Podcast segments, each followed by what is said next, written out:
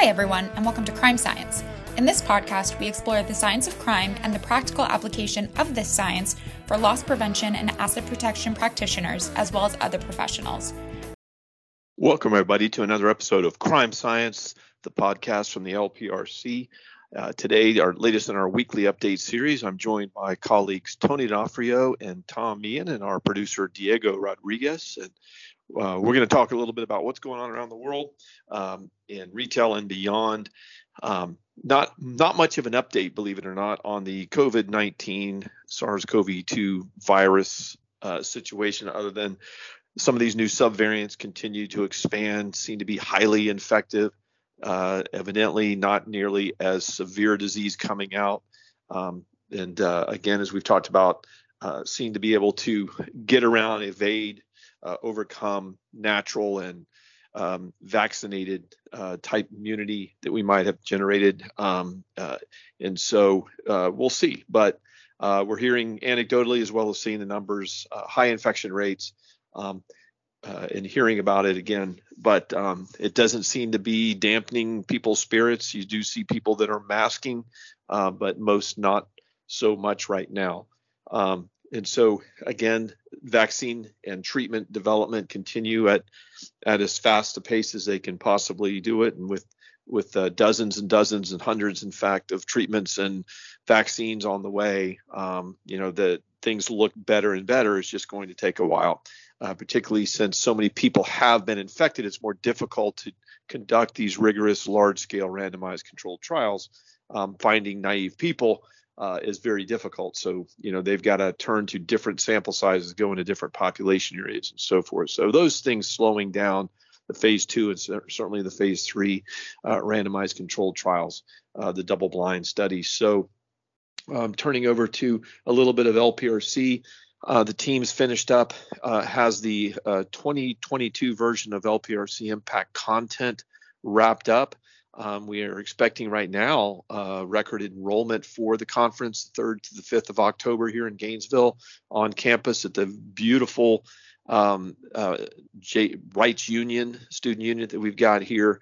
Uh, many of you have been to this conference before. You know what it's like. It's all about content, about engagement, about being in a very unique atmosphere, uh, collegial atmosphere, uh, having an amazing amount of engagement opportunities um, your the the learning labs, the breakout areas right there, co-located with the main area, which is co-located with where we have our um, experience center for solutions. Um, and so all the solution partners, all the retailers get to spend a lot of time uh, over just about two days uh, in concentrated engagement with each other and with a lot of uh, research learnings. I'll go through the learning labs next week.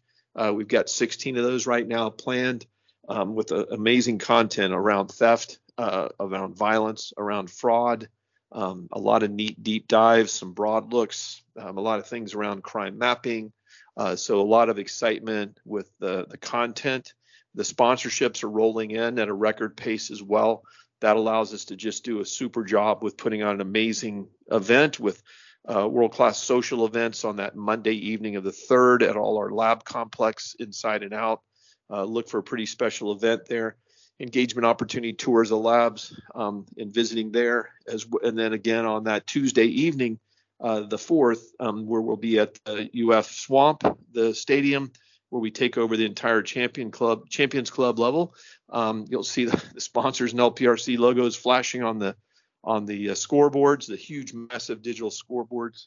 Um, but it's a great time. Live band, um, open bars, a lot of fantastic food, uh, but just a great way to engage with all the right people in the industry, in research, um, those that are the technologists, the engineers, the scientists, the the a ton, a ton of practitioners, uh, over 200 of the of the top APLP practitioners and and and beyond. So, looking forward to that. Uh, go to lpresearch.org to learn more about that. Uh, on the research front, uh, we've been doing and working a lot more on the LPRC SOC lab, Security Operations Center lab, which is a mock up but highly functional, cutting edge EOC or SOC uh, or command center. Um, so those those technologies and the sensors across the four square block uh, outside Safer Places lab uh, with now five mobile platforms provided by LVT or LiveView Technologies loaded with the sensors. So that's all been 3D mapped working with Esri's ArcPro, ArcGIS, and their drone mapping 3D technology. Um, so a lot going on there. More and more technologies flowing into the LPRC engagement lab. Now just over 200 technologies in there. Um, new fixtures have just being uh, installed to display more merchandise and provide more space for more uh, protective technologies. But this is the only place in the world like it. Uh, I mean, there's just nothing even close from a lot of a lot of standpoints. Um, but the only place where you can come and look at 200 technologies from over 65 security and uh, loss and other types of technology companies deployed and being integrated. Um, so it's a great place to assess.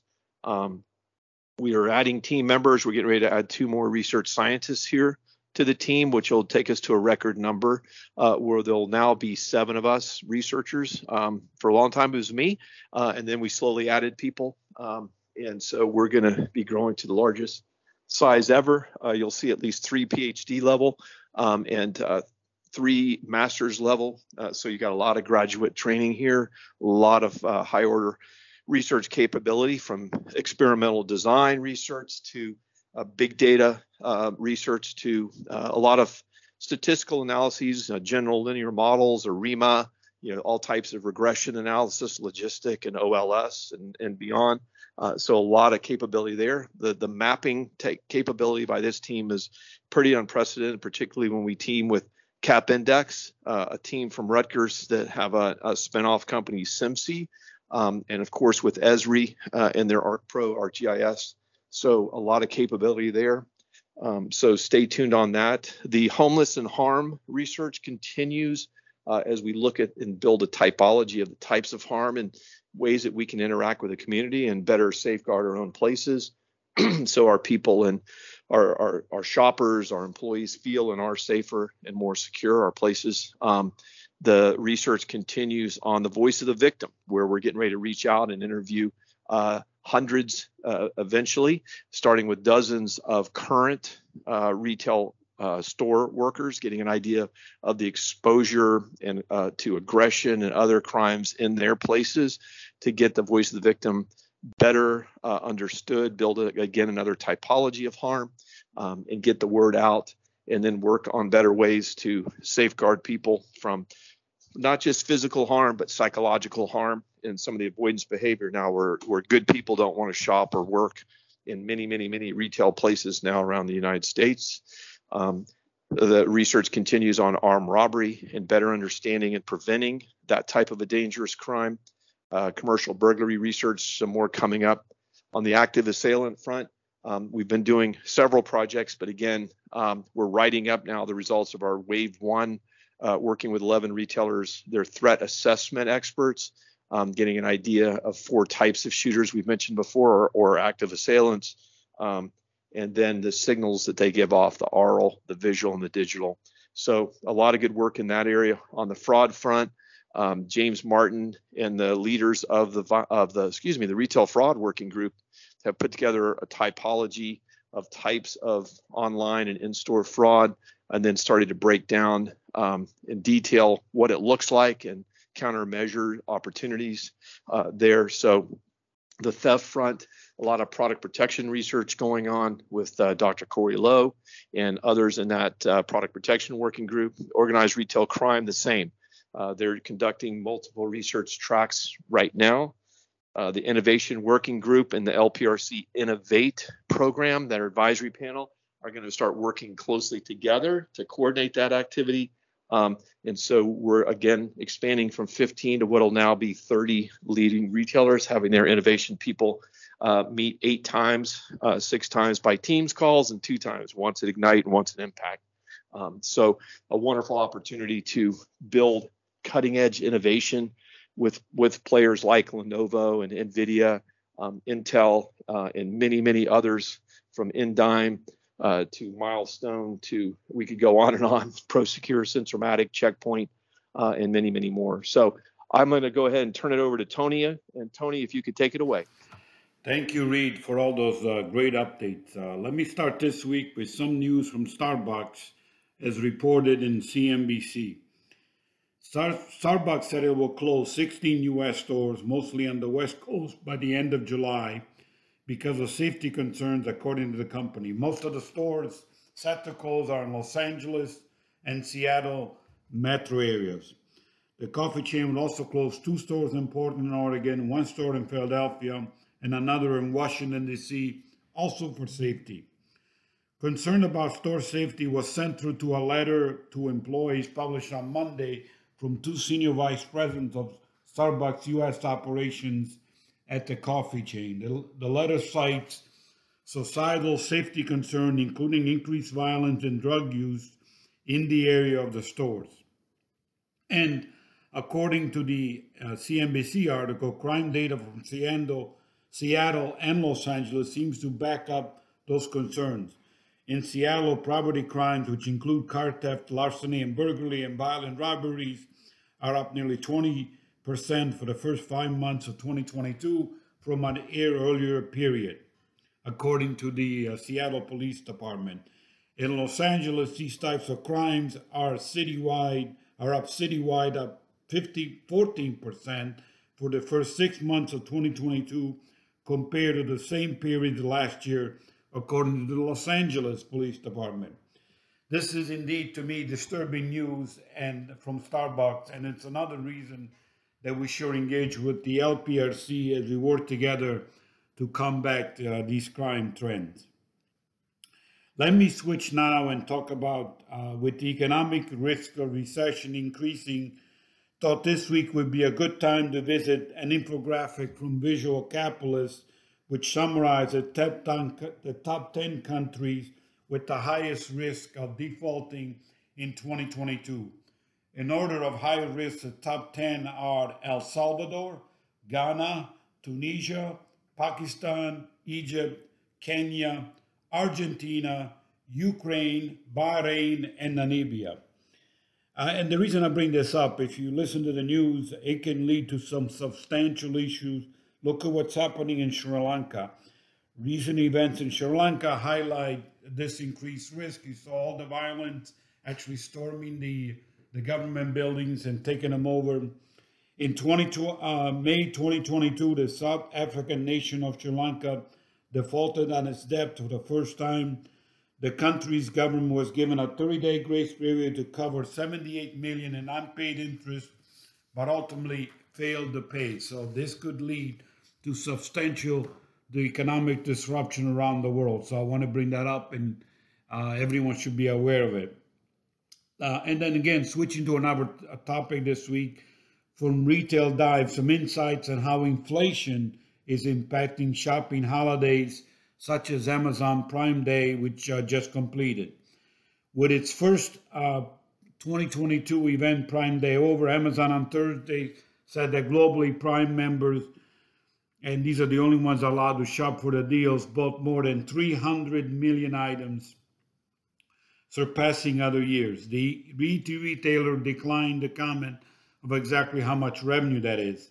Still, at, at a time of peak inflation, consumers kept uh, much of their prime time shopping to essentials and smaller purchases, according to Numerator, which found that 5% of the items sold uh, that only 5% of the items sold for 100 bucks, while 58% sold for under $20.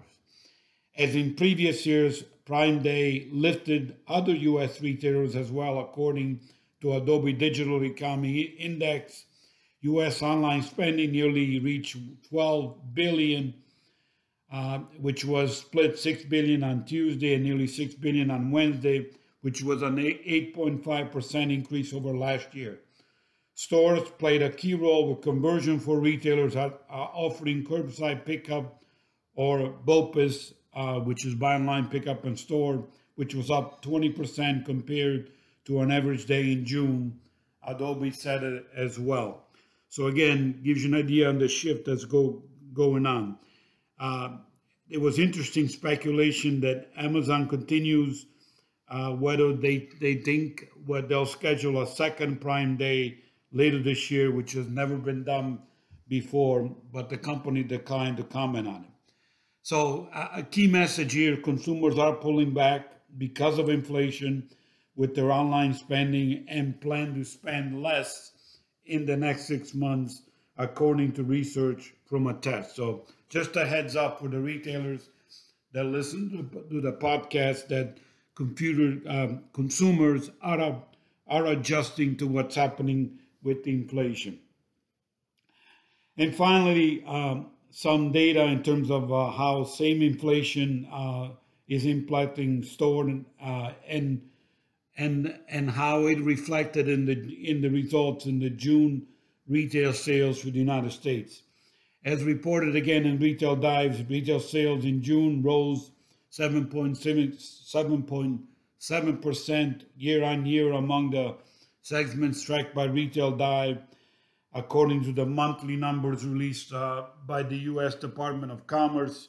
The growth is not adjusted for the record inflation also reported this week, however, and sales in seg- uh, segments declined, such as uh, as household budgets went towards filling up gas tank and other essential um, uh, items. As one analyst said, this feels like an inflation story to me. I'm, noting that the government this week again announced the very high inflation of 9.1%. Adjusted for inflation, retail sales actually would have fall, fallen in June.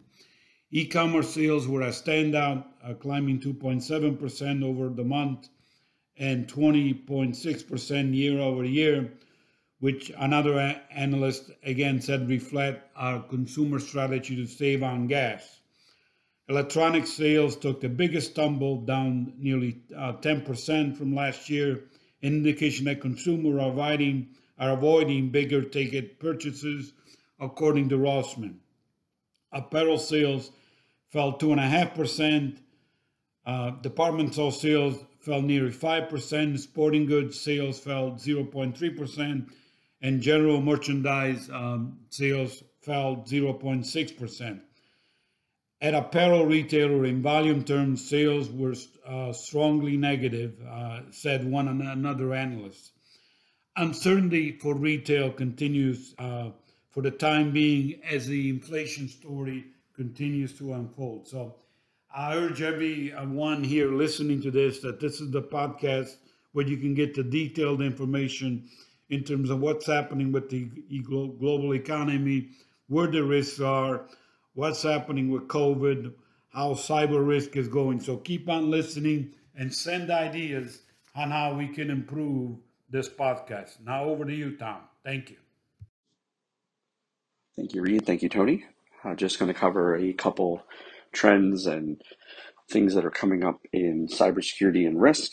Uh, yesterday, uh, Microsoft uh, Outlook or Exchange, the online version, had a pretty significant outage. So if you're using uh, Microsoft for email, you probably noticed that there was an outage and it was a global outage. So uh, it affected folks all over the world. Microsoft, I think, took a couple hours to address this and did a very good job of taking care of of that uh, relatively quickly, as well as communicating with their customers. This is just kind of one of those reminders that as we continue to become more and more connected and reliant upon certain services that there is a potential for disruption that even the largest carriers in the world struggle with from time to time.